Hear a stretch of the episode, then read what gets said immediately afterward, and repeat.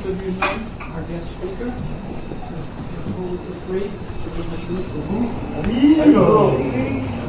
So this is this is just more for me than a speaking engagement. It's a welcome home.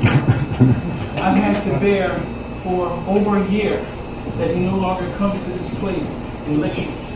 For many, many years, he used to come here every week and give a lecture about the people. And he was formerly the temple president of this county Philadelphia. When I joined in 75, he was there pushing me, pushing me. 76, pushing me, 77. 2015. so he walked out the door for a while.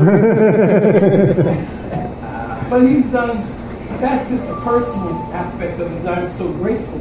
But other than that, he's just done so much service to Srila Prabhupada in this Philadelphia region. From GBC, Temple President, to a writer for the Godhead magazine, to publishing his own literatures. But he didn't do it alone. You know what they say, behind every good man has to be at least a great woman. He did it with the help of Mother Sudama. I'm so grateful that she's here today as well. so they were always a team, you know. Um, and he always used to say that we're a team, that they work together. So today he's come here um, to just share some and consciousness. So I want you to help me this time. I want you to really, really dig deep and give a rousing round of applause. Hare Krishna, welcome back home.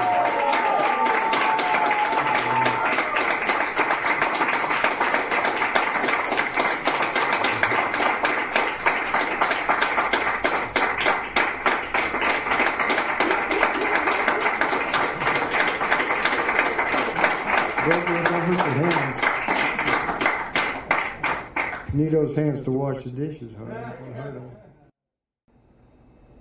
Hare Krishna. Thank you all very much. I've been asked to speak today about uh, Hare Krishna mantra. Is that right, Hari? Is that my topic? Okay. You just uh, offer obeisances. Nama Om Vishnu Padaya Krishna Prastaya Bhutale.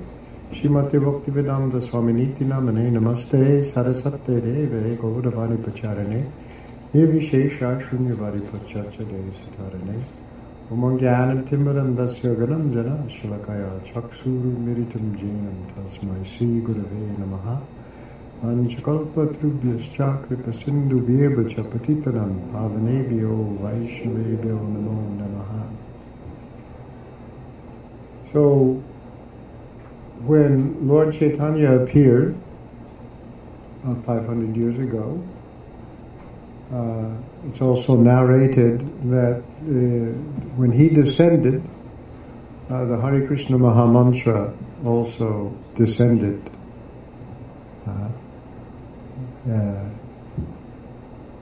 They, because he, Mahaprabhu was born Uh, on the uh, eclipse of the moon, the lunar eclipse, which is generally regarded uh, by the Hindus as inauspicious.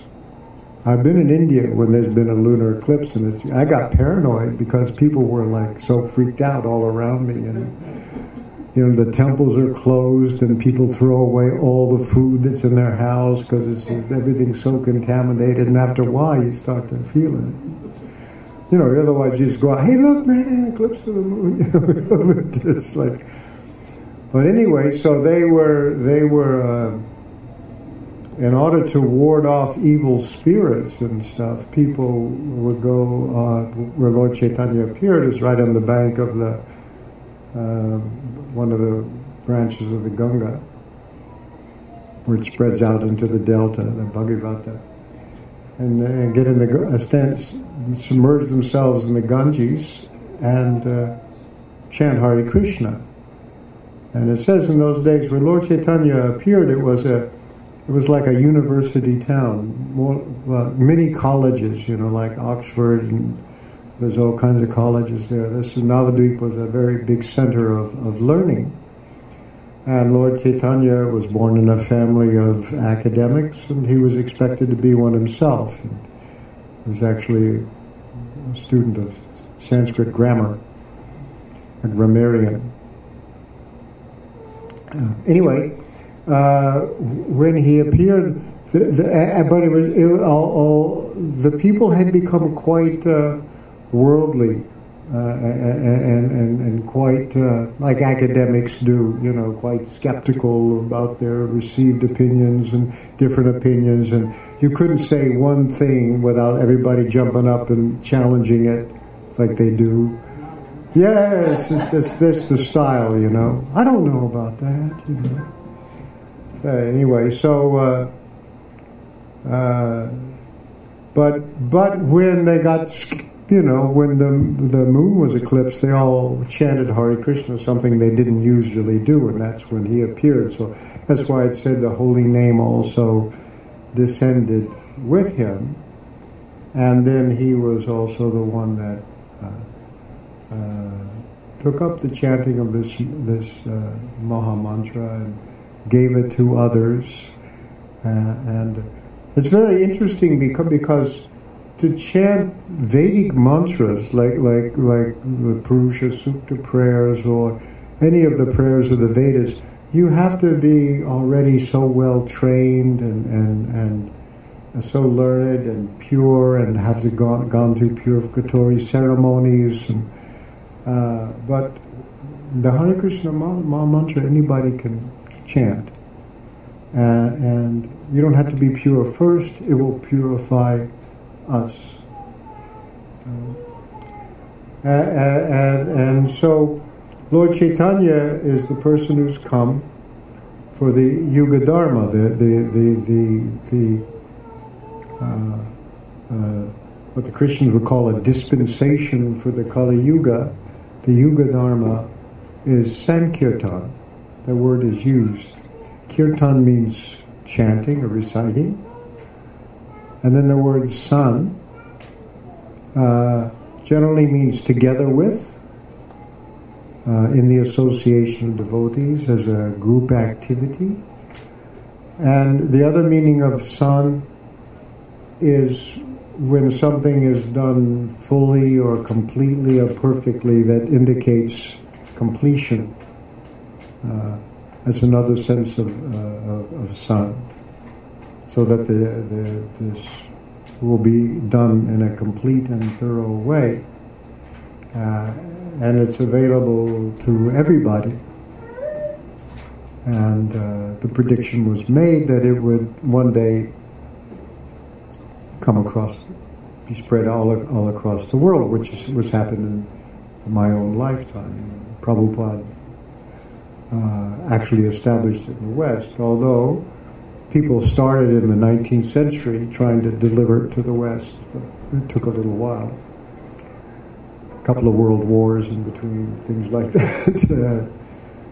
um, so, um, now I, I, think I wanted to when when when uh, Lord Chaitanya uh, took up the chanting and became a, a, a Vaishnava and started to spread this chanting, he um, got a following and uh, of different sorts. And I want, I want to read you a little little excerpt. Uh, uh, incident happened when Lord Chaitanya was in Jagannath Puri, and uh, he had a couple of associates with him, very interesting people. One was Rupa Goswami. And Rupa Goswami was very, very highly uh, educated uh, uh, uh, in, in, in not only Sanskrit literature, Persian literature, Urdu literature, a really a, a quite a phenomenally well-educated person.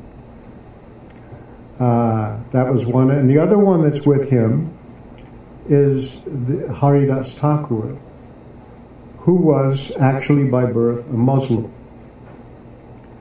uh, who somehow or other uh, became a practitioner of bhakti yoga, devotional service, and we call him the Namacharya, the, the, the, the, the exemplary teacher for the, the holy name, although he was a Muslim. By, by standard Hindu thing, he's out of it. Can't do anything. Uh, uh, but uh, this this is very interesting. The kind of people that were around Lord Chaitanya, you know, was like uh, quite quite a uh, uh, quite a variety. So, Rupa Goswami produced a huge amount of literature. Lord Chaitanya himself, all we have is eight verses but uh, Rupa Goswami uh, produced very beautiful, highly ornate, highly developed, like Shakespeare, like Milton. This this that kind of quality of of, of literature, uh, and uh, uh, including not only philosophical works but plays, dramas. This is from a drama. So he he recited um, this verse of Lord Chaitanya was there and Haridas Thakur was there. Uh, I'll, I'll, just read it to you in Sanskrit. Um, Tunde tavani gatim vittanute tundavali labdaye कर्णक्रोधकन्दम्बिनी घटयते कर्णर्बुधेभ्यः स्पृहाम् चेतप्रङ्गनसङ्गिनी विचयते सर्वेन्द्रियाणां कृतिम् नो जाने जनिता क्रियाद्भिरमृताय Krishneti Varnadvai. This is the poetry he wrote. Uh, the English translation, which poetry can't really be translated, but uh, the meaning is I do not know how much nectar the two syllables Krishna have produced. When the holy name of Krishna is chanted, it appears to dance within the mouth. We then desire many, many mouths and when that name enters the holes of the ears, we desire many millions of years. And when the holy name dances in the courtyard of the heart, it conquers the activities of the mind, and therefore all the senses become inert. This is Prabhupada's translation of this, which is quoted in the Chaitanya Charitamrita. Uh, now, Sanskrit poetry, the beginning of the English translation is the end of the Sanskrit. It has this way of talking about something, and that's my phone. I forgot to turn off. I, I do not know, know uh, the last line, no jane janita kriya bir amritai krishneti varna dwai. Uh, Krishna iti, uh, the word Krishna, and then the iti at the end is like quotation marks around it. Krishna, the name Krishna, uh, Varna Dwai, the two syllables, well, it has two syllables, Krishna. Uh, uh, I do not know how to uh, measure or describe the amount of amrita that's translated here as nectar, uh, the drink of immortality. Uh, amrit, uh, drinking it cures all diseases and you don't die. Amrit, this nectar, uh, and I, it can't be measured. That's the last line because then it starts here, Tunde ta davani ratim vitanute tundavali labdaye.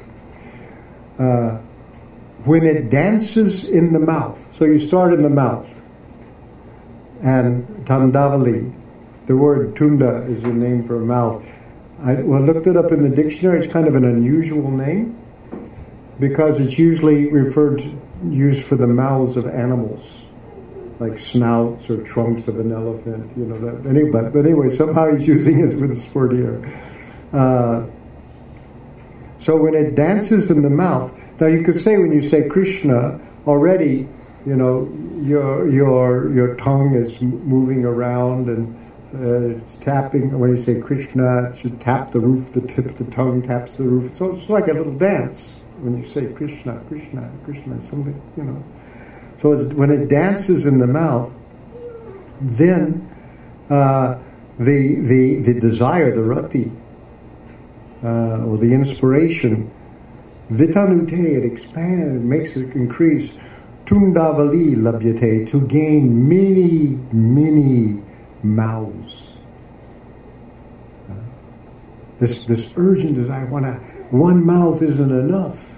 What, what, the, what I'm tasting, uh, it's just, whoa, you, when, you, when it dances in your mouth, you want to have millions of mouths.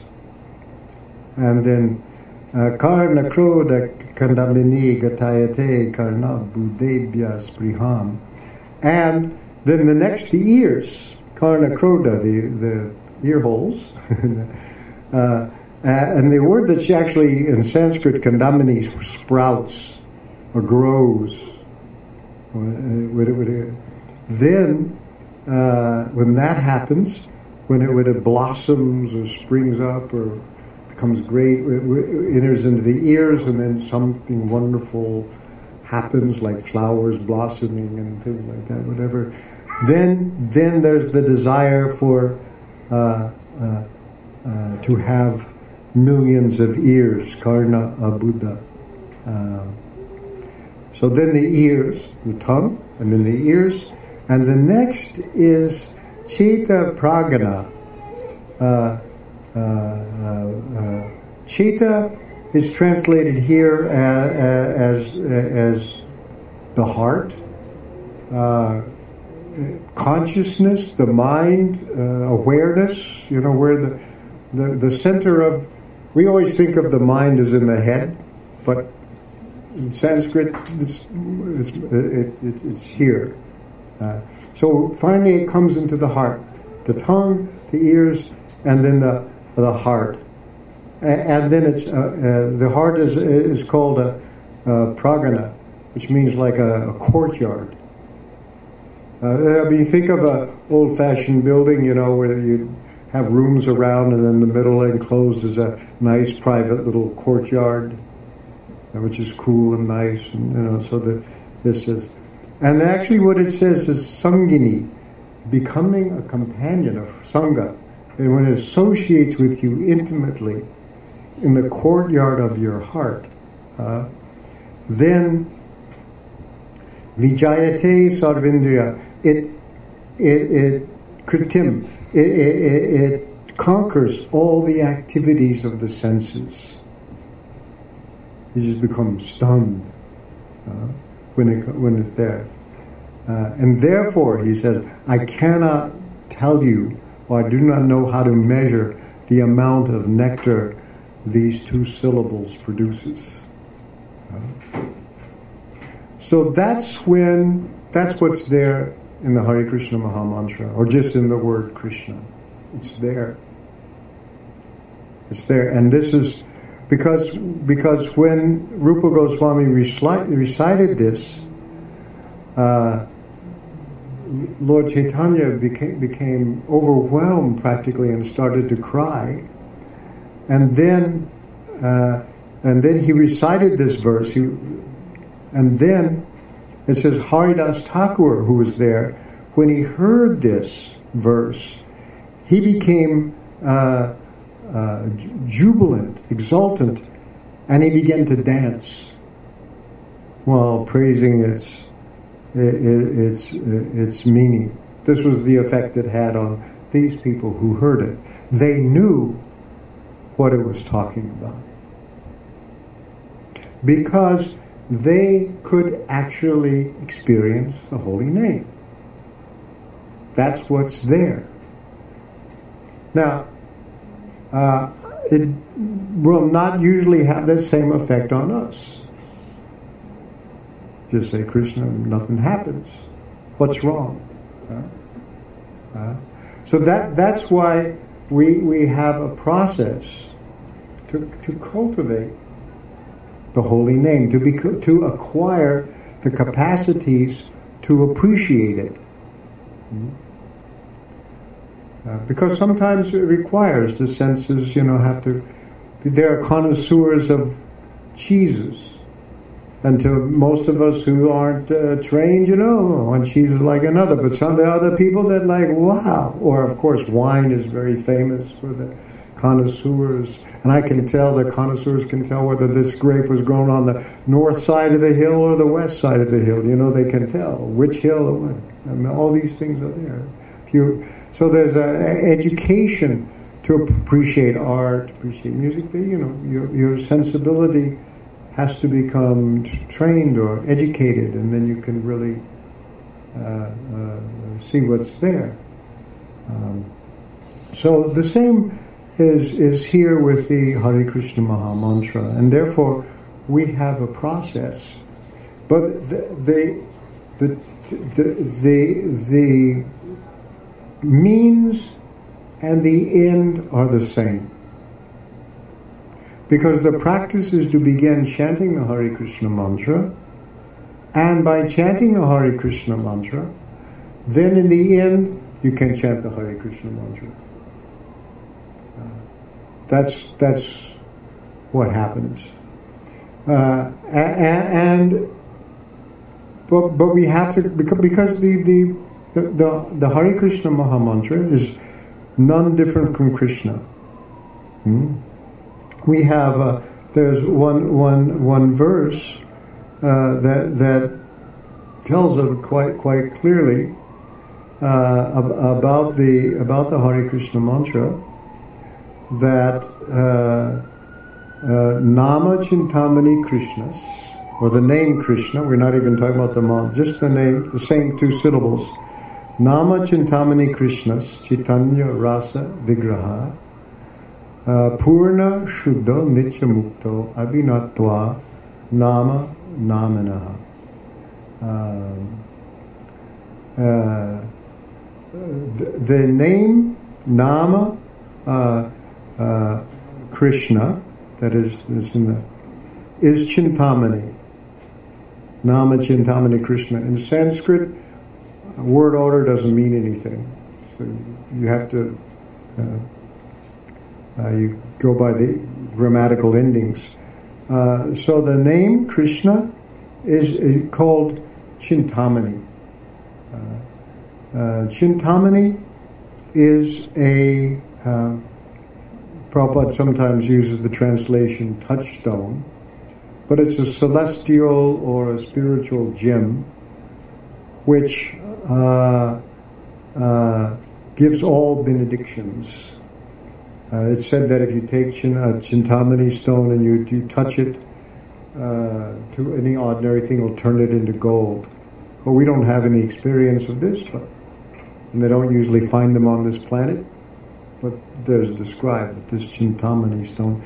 So the name of Krishna is Chintamani.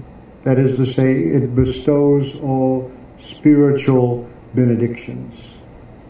Uh, uh, it is Chaitanya Rasa Vigraha. It is the form of all spiritual ecstasies. Rasa. And then it says it is Purna. Purna means full or complete.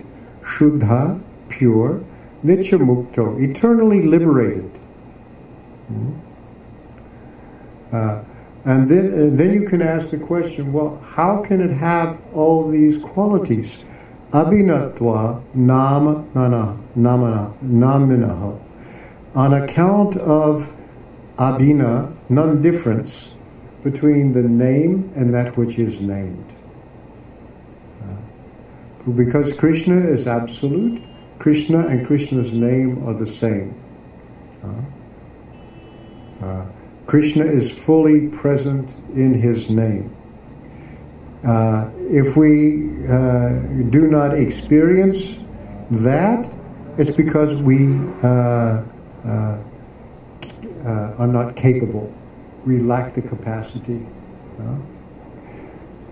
And here I'll just read you one more. Atat Sri Krishna Namadi Nabhaved Grayam Indriyai Sevan Mukhehi Jivhado Swayam Eva Spurachadaha.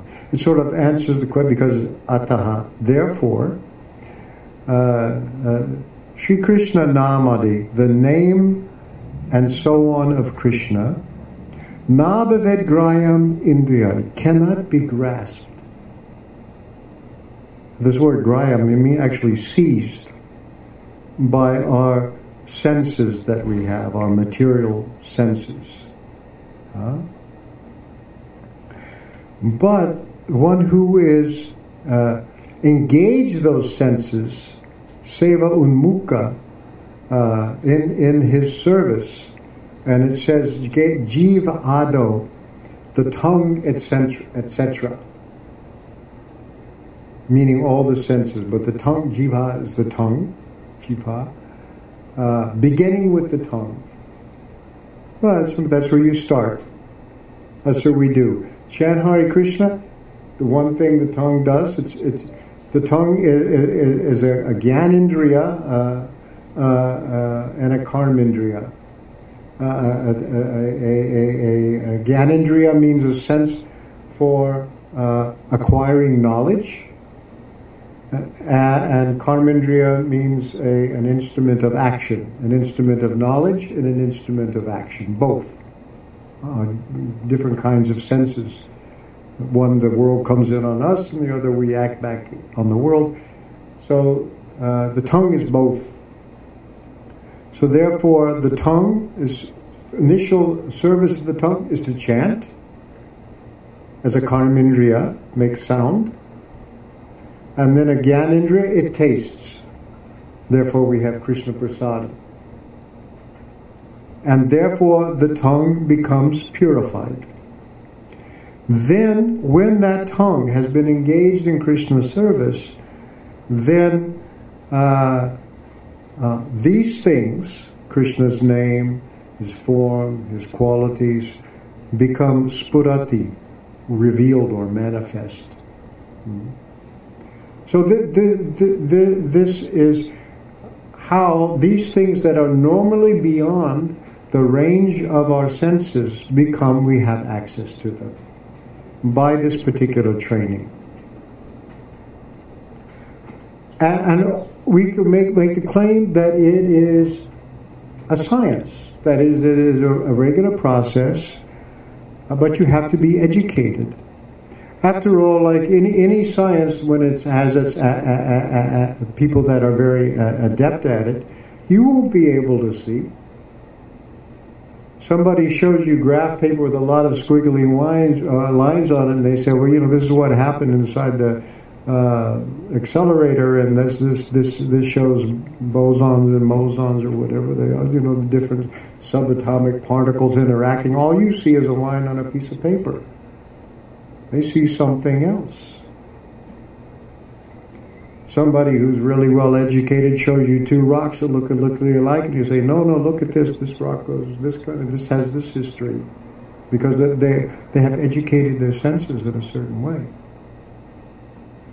So similarly, we can become trained or educated, uh, and that's why it is a science.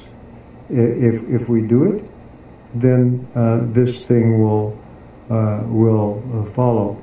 So therefore, in the beginning, come and chant. Anybody can come and chant. But, but then, if you really want to make spiritual advancement, if you want to have that experience of where Haridas Thakur wanted to jump up and down and couldn't contain himself anymore, uh, this this is what this is what we do. And if you and if if we start to practice this, we we have a, a it's called sadhana. It's a discipline. It's a practice. Uh, and when the senses become uh, cleansed and the consciousness become cleansed, then the name reveals itself. It's just a fact. Uh, if people don't want to do it, Well, I've seen you give a half-hearted try and then you quit. It doesn't work. Uh, well, if you can't, you know, if you, if you drop out of the physics course after one semester, you can't expect to have a judgment about it. Uh, so this, the, the, this, it, it, it's a discipline. It's a science. It gives knowledge.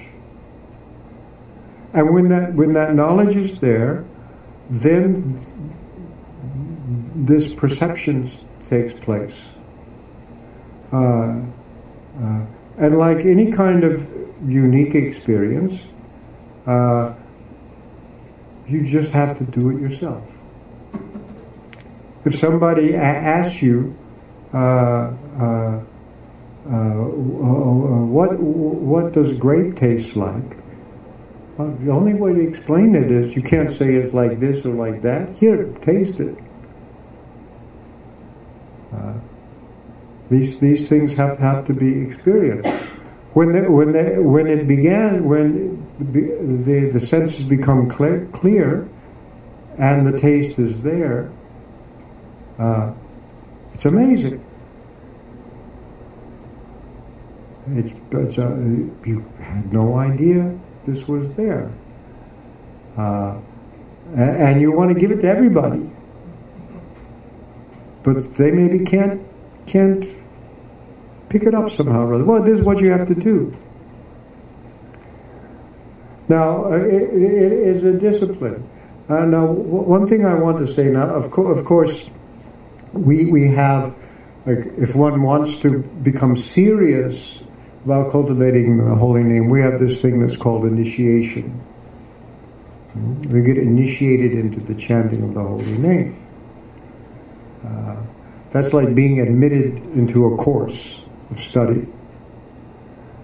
And when you get initiated, one agrees to follow certain rules and regulations, uh, which is a big turnoff uh, for a lot of people.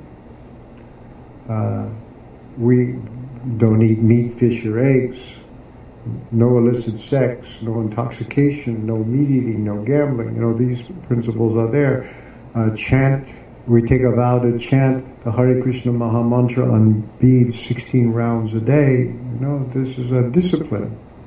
And especially these four regular principles, very foreign to, to, to materialistic culture, which is trying to enhance the experience of eating, the experience of mating, all these things that try to uh, make them a big thing. If you look on the internet, mostly food and sex are the two major topics uh, of discussion.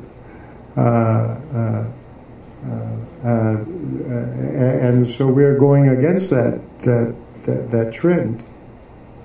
Um, but one who practices them and begins to see the result, you think, wow, I can't believe I was attached to this. I can't believe the price that I was paying, what, what I missed out on. We don't, as a devotee, I never thought of them um, as some kind of really uh, arbitrary rules. I remember once there was a Catholic, at least at the time in the, in, in the 70s, uh, uh, a Catholic school for, for, just for, for girls called St. Maria Goretti's. And for some reason or another, I was asked to come and talk to their class. And so there are a bunch of teenage girls, and they're being taught by a nun. And I gave a little introductory lecture about what we're doing. And then the, the sister, the teacher, says to me, after I asked any questions, she said, Tell them about your mortifications. And I'm thinking of people wearing hair shirts, you know, and, these saints, you know. I said, Mortifications? She said, Yes, your mortifications. I knew the phrase to mortify the flesh, you know. Uh, but I said, mortifications. What do you mean? And she says, You know, she says, you don't eat meat. you don't take intoxication. that was what, you know, your mortifications. I didn't think of them as mortifications, you know. Uh, but, but I guess to the rest of the world, you know, you're engaged in some obstinate self punishment because you hate the world and you hate your senses and you, you know, something like that. Uh, uh, it's not like that. Uh, or some people, you know, we, the, the, the, the, the, the, the there's, there's, uh, uh, the spiritual reality is called Satchit Ananda. Satchidananda Vigraha, uh, the, the form of eternity, knowledge, and bliss. This Sat means eternal existence.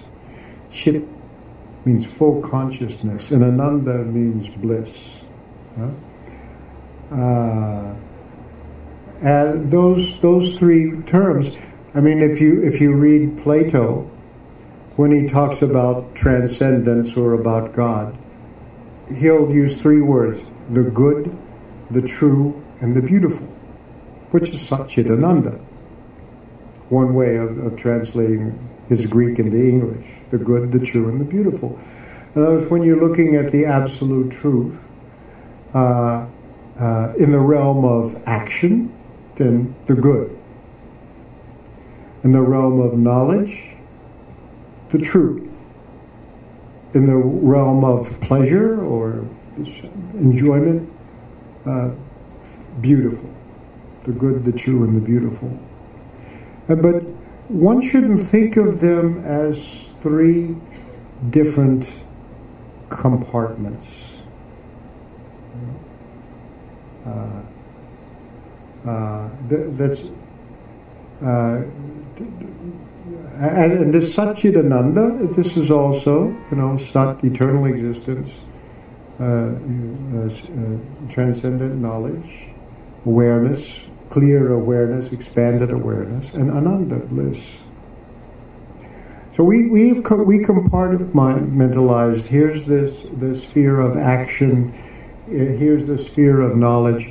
Uh, and action means morality, the rules of action. And morality falls under the, the sat uh, the rules of morality, there's rule, there's knowledge, and then there's the realm of aesthetics, or appreciation of beauty. Three different departments. So therefore, when we talk about our rules of action, what you do and what you don't do, people just think of them as something that's not related to everything else. Because in our society we've separated them uh, you can, you can go to a university and pursue knowledge, and you can be an utter creep. You can be the worst guy in the world to your friends, to everybody else. You can get pleasure from from strangling uh, pigeons. Uh, you know, you can be any kind of, but you know, you can sit down and do the, the mental work for, for, for science, and it can be great. They don't, those two spheres don't have anything to do with each other. So people will think of our, our regulative principles as having to do with morality. And they think, well, you got to do this, you know, you got to suffer so God will be happy or something like that. But actually, they're principles of knowledge. They make knowledge possible. Uh, and I just call it knowledge. Other people will say things like spiritual knowledge, but it's just knowledge. Because from the Vedic point of view, that's knowledge, and what we call knowledge is called ignorance.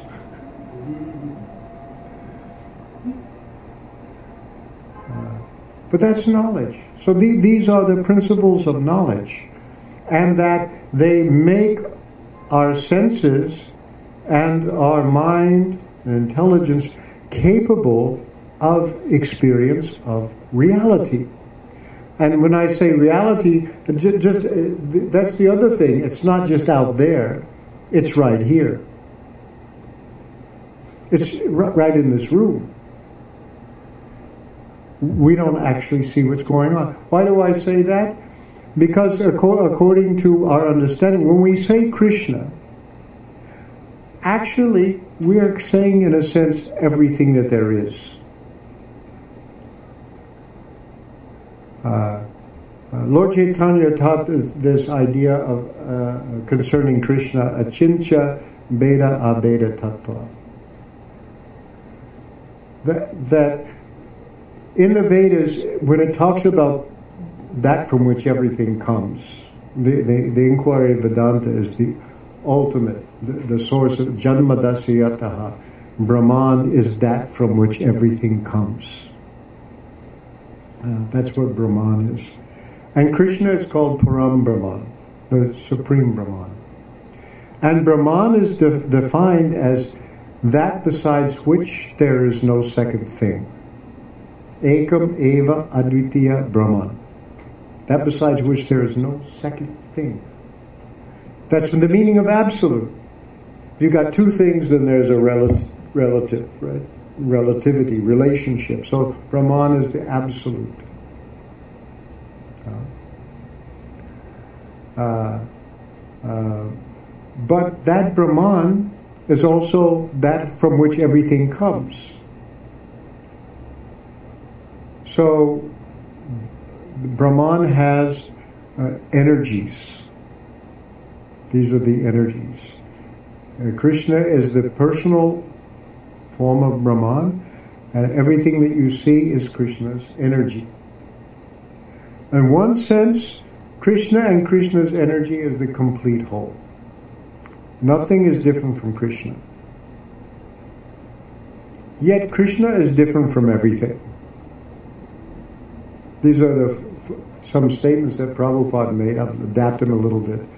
This is Achintya Beta. Nothing is different from Krishna. Yet Krishna is different from everything. Or in another place he says, There's nothing but Sri Krishna. Yet nothing is Sri Krishna save and except his own primordial personality. So this is the, the darshan, this is the how one begins to see. So this, what, what, what this means practically is Krishna is available. Prabhupada once said in a lecture, don't see a tree, see Krishna. That doesn't mean that the tree is God. But if I, if I just see this tree in isolation, I'm not seeing what's really there. So when it says that we are uh, covered with Maya or illusion, that's what it refers to. And that covering of illusion is corrected by the process of devotional service. I mean, Rishikesha Rishikena Sevanam Bhakti Ujate. The definition of bhakti is to engage the senses in the service of the master of the senses. And then reality appears, the covering of uh, illusion goes away. When that happens, you can no more doubt the existence of Krishna than you can doubt your own existence. Try to doubt your own existence, see what happens. Doesn't happen. You can't do it because who's doubting? But actually, and it, that, that's based on the fact that I, how do I know I exist? Because consciousness is aware of itself. It's consciousness. Consciousness comes from the jiva, the soul. When that consciousness expands, because it says that the jiva, the living beings, the individual living, are part and parcel of Krishna. We're encompassed by Krishna, when our consciousness expands, that's what it encounters, the complete whole. And when that happens, you can no longer doubt the existence of Krishna. It's immediate, Krishna becomes an immediate object of awareness in the same way that you yourself are an immediate object of awareness. You don't, nobody has to tell you you exist. I come to you with this information, you're there. You know it. The same way Krishna is self-evident. First, Krishna, you know, gradually becomes revealed in the name, its form, and so on. And you start to see that everything is actually and that's why you jump up and down. You always This is what happens. This is the science. And, and when the science is there, there, there, there is sat. You no longer think that, you know, I, here's two dates, you know, this is the date I began and here's the date, maybe it hasn't, I don't know what it will be, but when I end, this is my existence. It begins and ends. That's not sat, that's asat. It's an illusory superimposition. I have no beginning and I have no end. And you know it. You know that your existence does not depend upon this body. It's just the opposite. Your body depends upon you. But you yourself are the same quality as Krishna. So there's a lot of anxiety, you know, right there. Everybody's trying to somehow, you know, find the secret. I mean, that's really what medical science is about, you know, to let you just go on living as long as you can and try to keep it from hurting too much. that's, that's, but it's there. It's already. Yeah.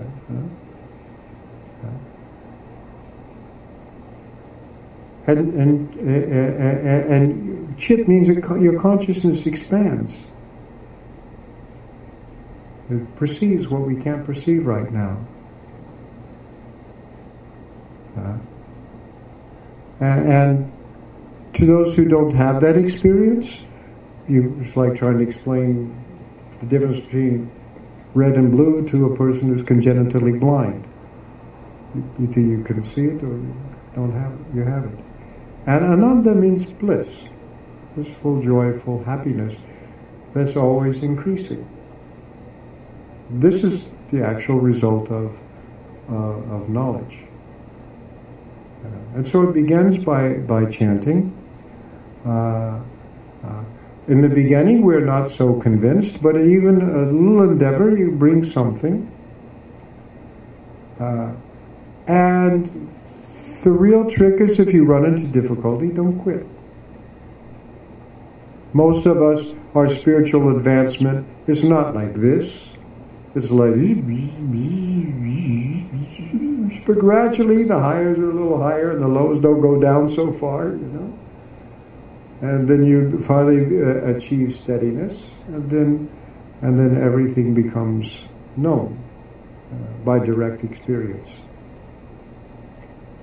And then uh, the, the, you you can pick up a Bhagavad Gita, which maybe like me, you've been been reading for like I don't know how many years now, but anyway, it's a long time. Uh, and every time it's a new book. And every time there's something more wonderful. And it never, you never grow, you never, you never think, you know, I've read this already. Uh, and then reading the book is like you're talk, Krishna's talking to you. You know exactly what he's saying, and you're talking, it becomes a dialogue. This, these are the things that, that start to happen. Magical experience. The same words that somebody else will hey, what's this? Words, you know, to one that has the consciousness. Amazing revelations are there because this happened. Anyway, I can testify that much. Uh, uh, this is the process of, of knowledge. Uh, and here when you see Lord Chaitanya acting this way, it's not an exaggeration, and it's not uh, something that uh, doesn't work. Uh, it's what, and uh, as uh, it says in the upon gaining this, one thinks there's no greater gain. Full satisfaction. So th- this is a spiritual science. In the science that, that, there's uh, uh, something, Prabhupada uses science to translate the Sanskrit word vijnana. Uh, the word jnana means knowledge, but vijnana means that is experience knowledge, uh, direct uh, perception. Uh, and sometimes he calls it realization.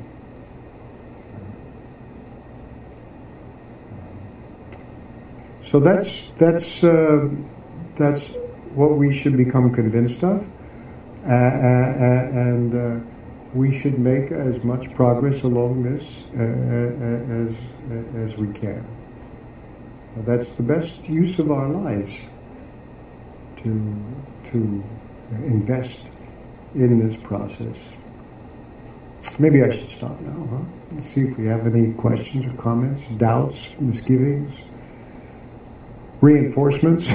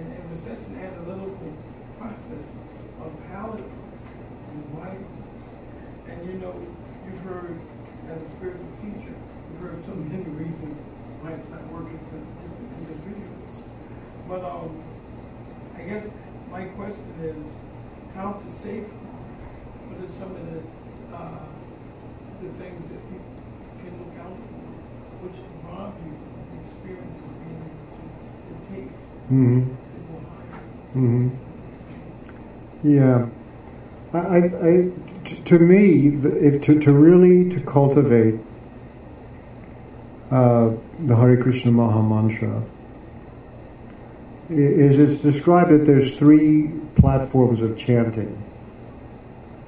Uh, Namaparad, Namabhasa, and Shuddhanam. The name uh, uh, exists in different ways. If you want the the, the, the, the spiritual name to be revealed, then one has to chant while trying to become free from offenses. And there's a list of the ten offenses against the, the holy name. So that's like a kind of uh, test of, or demand for some sincerity. Now, what, is it, what does it mean to do this? Well, to, to me, the, the, the reason the, the, the, chanting Hare Krishna is especially efficacious is first of all, it's really simple. Uh, because, and especially if you practice japa, uh, uh, you can chant with other people and that's really wonderful and there's a certain thing that comes there uh, that that's part of it. But the other way is when you chant japa. Because when you chant japa, you have a set of beads and you have, uh, it's kind of a real simple arena. I think of it as kind of a, you know, a boxing arena or a stage, you know. And there's only uh, three things on stage or in the arena. Uh, one is you, yourself, the spirit soul. One is the holy name. And the third person is your mind. and the idea of chanting is just to fix your attention upon the Hare Krishna Maha Mantra. That's pretty simple object of attention, right? Just Hare, Krishna, and Rama you know, in a certain pattern. Hare, Krishna, Rama. Very, very simple. Nothing big, complex just that. And then there's you, and you consciousness which focuses the attention on Hare Krishna Rama, and there is your mind. Something wants to go away. You get distracted. So the, there, there are ten offenses of, uh, about uh, concerning the holy name, uh, but I won't go into them now. But Bhaktivinoda Thakur says this one offense, pramadaha, inattentiveness while chanting, is the offense from which all the other offenses spring. And that, he says, uh, if we're not trying to deal with that offense, we won't be able to deal with the others. So that's the place to start. And the time to start, the arena for starting is right there with you in the holy name. And so in the beginning, it's, it's, a, it's a struggle. Because somehow or other, the mind goes, you know, it's, it's attracted to other things, it wants to go, wants to escape from Krishna, actually. I mean, both of us spirit souls in the material world are here to hide out from Krishna for some reason. And so when we want to actually come to terms with, because we have to come to terms with a few, a few things. Uh, and, and actually, I mean, my first really most vivid emotional experience while chanting the Hare Krishna Maha Mantra was not ecstasy. It was intense, but it wasn't ecstasy. And I wasn't led to expect this. Because our motto was chant and be happy, you know, bliss, joy. And so, I, sometime quite a few years ago, I, I, finally realized, you know, that this is how you should fix the attention on the holy name and don't let it go away. And because especially in the early days, there wasn't a whole lot of really super good instruction. Uh, not not very many devotees were experienced, and although Prabhupada would say these things, we didn't kind of pick up on it. And uh, but anyway, so or I didn't pick up on it anyway, and uh, so so I, I realized that, and then I, I just started sitting and just chanting, uh, and whenever my mind would wander, uh, I bring it back. And the first thing that shocked me was really how much he wandered.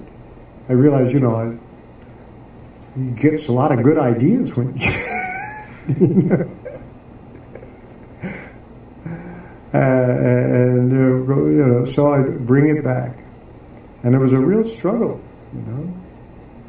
But I just thought, well, you know, that's what I'll, I'll just sit and I'll focus my attention, and when it goes, I'll bring it back. So I was trying like this for some time. And then one day while I was doing this, I, I suddenly, I, I, started to feel this new kind of uneasiness, ner- a nervousness, you know made me really uh, uh, I, I wanted to stop chanting or go away from the holy name, not because I was interested in something else or not because there was something, but I just had this feeling of like uneasiness. And I thought, what is this? Nobody ever told me about what is this feeling of uneasiness and disquietude by, by chanting. And, and um, I didn't know how to deal with it, and neither at that point was anybody I could talk to about it. And I was beginning to suspect nobody else had this problem. It was maybe me, it was the only one. Because nobody ever said anything, you know. So I decided that I'd just put up with it. I'd just endure it. Just keep chanting. And the uneasiness increased and then one, and then maybe it could, this is over a period of like maybe two weeks or something. And then one day, it was really bad, and then all of a sudden, it was like uh, something exploded in my heart. This fountain came out, and it was grief. It wasn't bliss. It was grief. I mean, really profound grief. And I knew immediately what it was grief about. And the grief was I had turned away from Krishna and come to the material world. And to me, it seemed like the worst, unforgivable sin unimaginable. That Krishna, who was so perfect in every way and wonderful, and, and somehow or other, I did this. How could I have done it, you know? But I did it because I was here in the material world, and now this grief was pouring out. I didn't tell my wife about it. I didn't. I was so embarrassed because I didn't think anybody else went through this, and that somehow I was some demon who came into the Hare Krishna movement didn't really belong because everybody else saying, "Nah, I'm trying to be happy," you know. But there it was. There was this grief like that, uh, and I didn't know how to deal. I mean, I, that was the only time in my life I started to think about suicide, you know, that kind of thing. It was so bad. And I, I couldn't share it. Uh, um, but then after a few days, I realized something that I was feeling this grief because I was chanting Hare Krishna. And I was chanting Hare Krishna because Prabhupada had come and, and given us this Maha Mantra. And why did Prabhupada come? That he was Krishna's agent.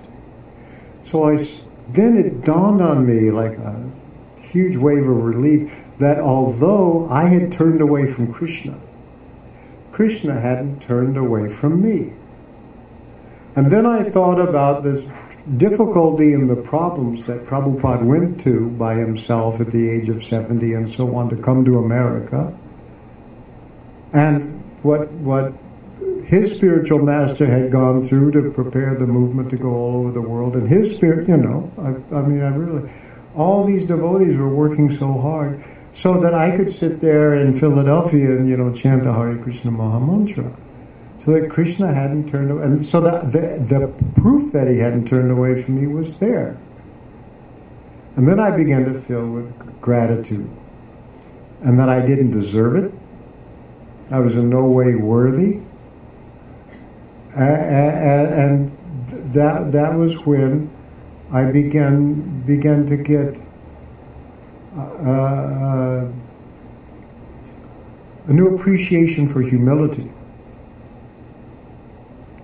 and because really, you know, the path, the spiritual path, the path of spiritual knowledge is the path of humility. And it's just the opposite of the material world, where it's the path of pride. Epitomized recently by Donald Trump. But he's just more open about everybody else is into, you know? all the politicians, it's the path of pride. Let me become big, let me become great, let me become better than everybody else. Let me become worshipped, let me become adored, let me come, let me leave a legacy. Let me have my name on high schools all over America. Whatever, you know, that people want. It's the path of pride. And the, the, the true spiritual path is the path of humility. And because when humility increases, appreciation for Krishna increases, increases. That's why you see actually great saintly people. They they want it. Krishnadas Kaviraj, you know, anybody who says my name will go to hell. He really feels like this. You know, this is how he really feels because uh, it, it, goes hand in hand with his deep feeling for Krishna and the the, the the, the more humility increases, the more love for Krishna increases. So you, we have to get off the path of pride. And of course, having lived in a spiritual movement for a long time, there's a lot of people in the spiritual movement who are on the path of pride. Uh, and not just this one, all of them. Because especially, you know, if, if uh, being in a spiritual movement, you get position, you get money, you get power, you get, work, you know, you could really fall for it. Uh, so it's not doesn't mean that. Uh, in, any anyway, it's just the opposite, the path of humility. And it's not humility because, you know, like Nietzsche says, all people, they have a slave mentality, that we're some kind of masochists who want to mortify or you know and all that other stuff. That's not it at all. It's the fact is is that this feeling of relationship with Krishna and the feeling of a reciprocal relationship that increases as humility increases. And so there, therefore people seek it out. And I think a lot, a lot of pride is, of course, what's behind a, a displays of pride is beneath it, uh, unacknowledged uh, sense of your own worthlessness, and then you're overcompensating for it. But the one thing in Krishna consciousness that you don't feel, although you feel humble, you don't feel worthless. Because one thing is that you understand that Krishna wants a relationship with each soul. There's something in me or in you and you and everyone that Krishna sees as valuable and that he wants a relationship and in that relationship he'll get something out of it. That's what he wants. That's what that Sankirtan movement is there. He wants a relation. He sees something. I don't see. I'm, uh, but he sees something. I can't argue with him. I don't know what it is he sees, but I know this that whatever it is that's worthwhile that he values, the more I have a relationship with Krishna, the more that will become revealed. So by starting to know Krishna, we start to find out our actual true identity beyond this body and beyond this mind. That's what comes from the path of humility. And, and, and, I, and I said in one way I, I, I stumbled on it, although then it's in all the books and everything else. we can see what it is. Uh, so, to those people who are on the path of pride, what do they want to do? You know, why, why, why does President Obama worry about his legacy? Everybody in the material world has got some immortality project going. Look at Napoleon Bonaparte, his big immortality project. And there are, you know, books about him that a lot of people, some people read. But for most of us, yeah. Some guy blew it. Another dumb fact that you have to remember in school and then forget. That's what happens. And how many generations of human beings who have been on the path of pride who's completely unrecorded?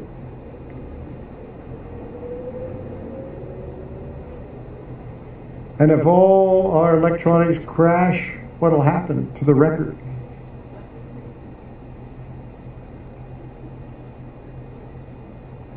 They're a great civilization in the past, and in the past, and all we got is like a couple of rocks with somebody scribbled something on. We have no idea who these guys were, but they were in the same path. You know. Anyway, it's an immortality project, and it won't work. But we want, we will, yeah, we got, we have that intuition because we're spiritual beings that we want to live forever. We're just displaced onto a material situation and we have our immortality project, or basically our God projects. That's a God project. Big God projects or little God projects. If you can't lord it over anyone else, you purchase a dog and become the master.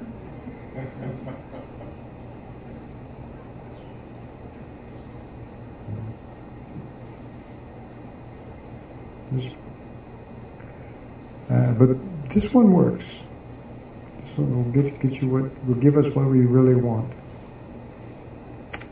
Yeah.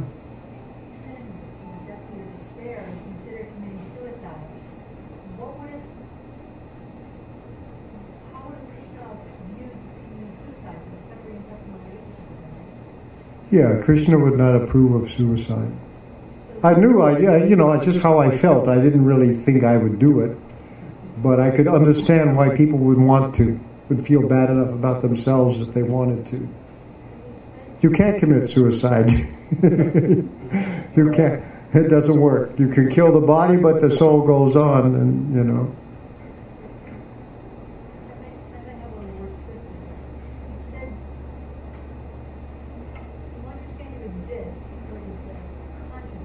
That what? Your consciousness tells you that you exist. Yes.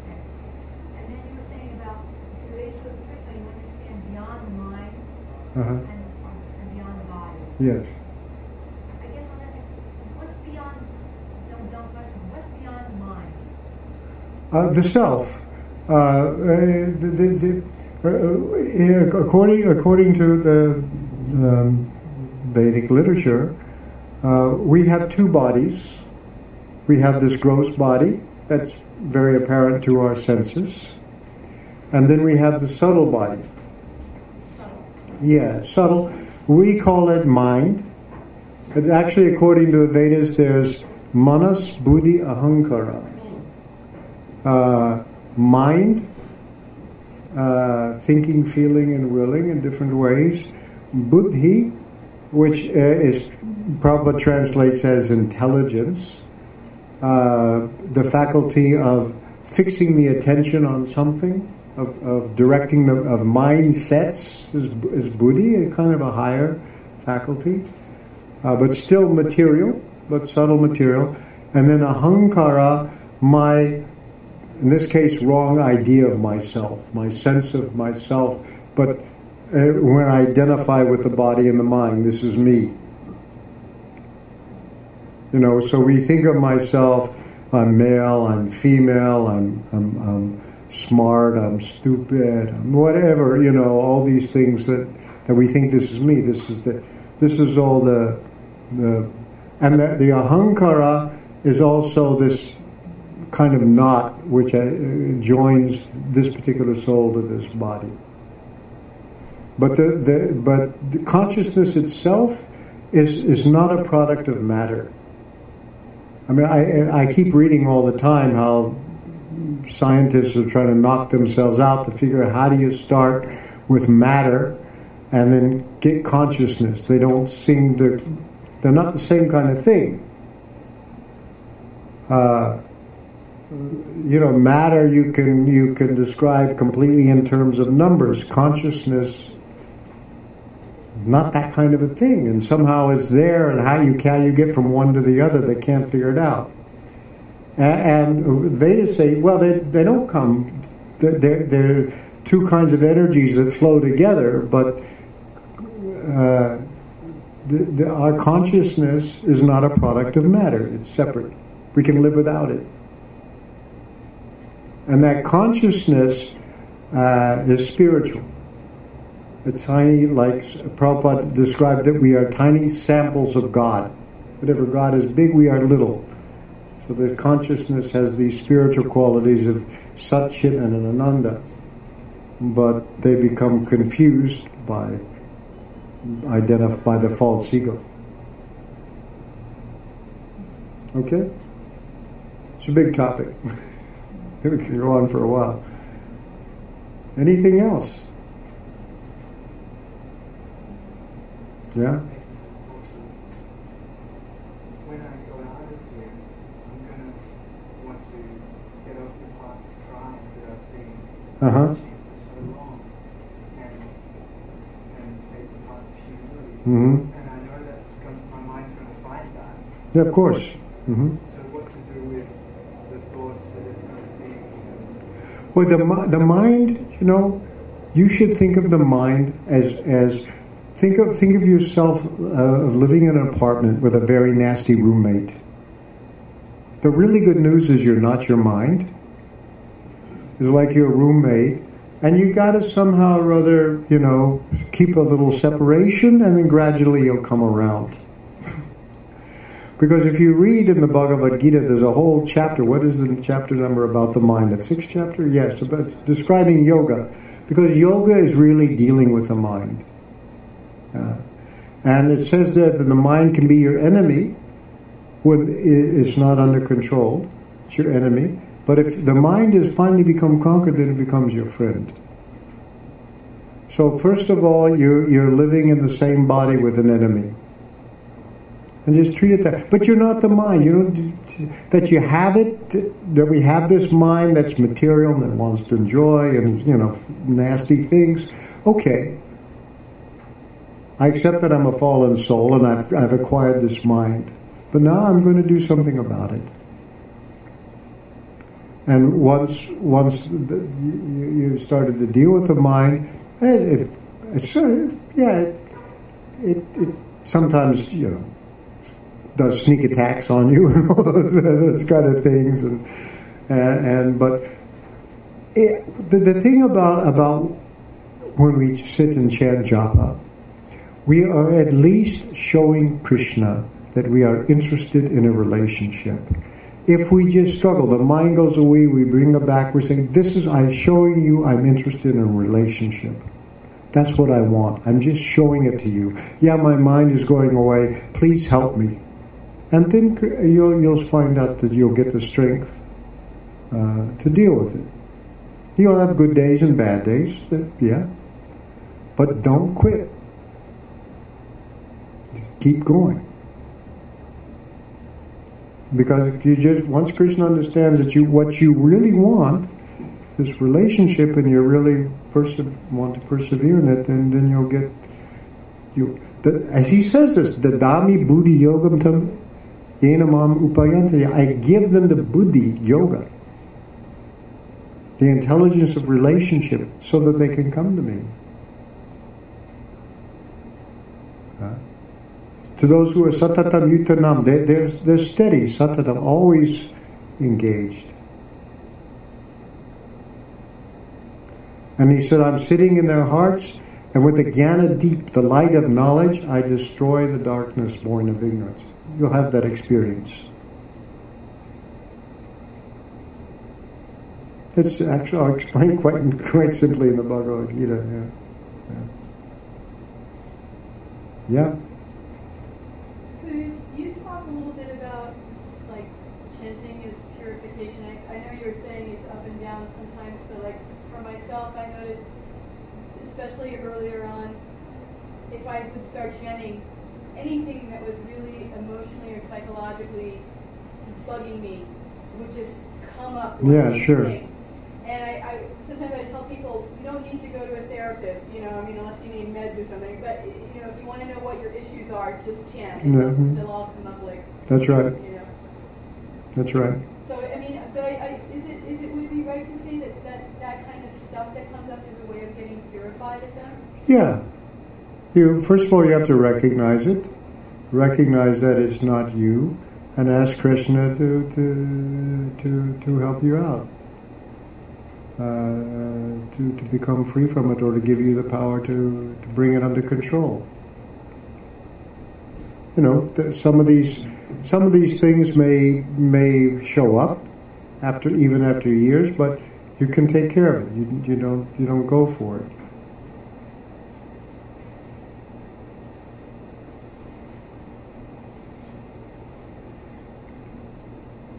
Are we going to have prasadam now? Anything else?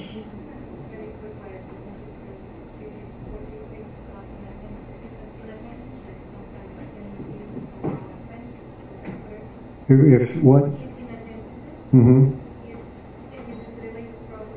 offenses. Yes, it is. Yeah. Makes all the other finishes. That's why, to me, it's best to you know for chanting japa really work on that attentiveness of paying attention, whether you feel like it or don't. I mean, some days you got a lot of worries, you know, that, and and you got to kind of like make time with those worries. I've I've said to Krishna, you know, Krishna, you worry about this and let me just concentrate on chanting. Will you please take care of this? For I'm not going to worry about it now, because you know most of our worrying is just like a mice running around in a cage or something. It doesn't really do anything. It's just nervousness. You know, it's not that fruitive. Not that fruit fruitful. Yeah.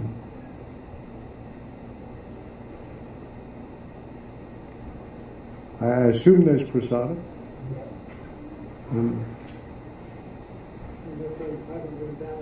That's what he's doing. He's cooking it up. Do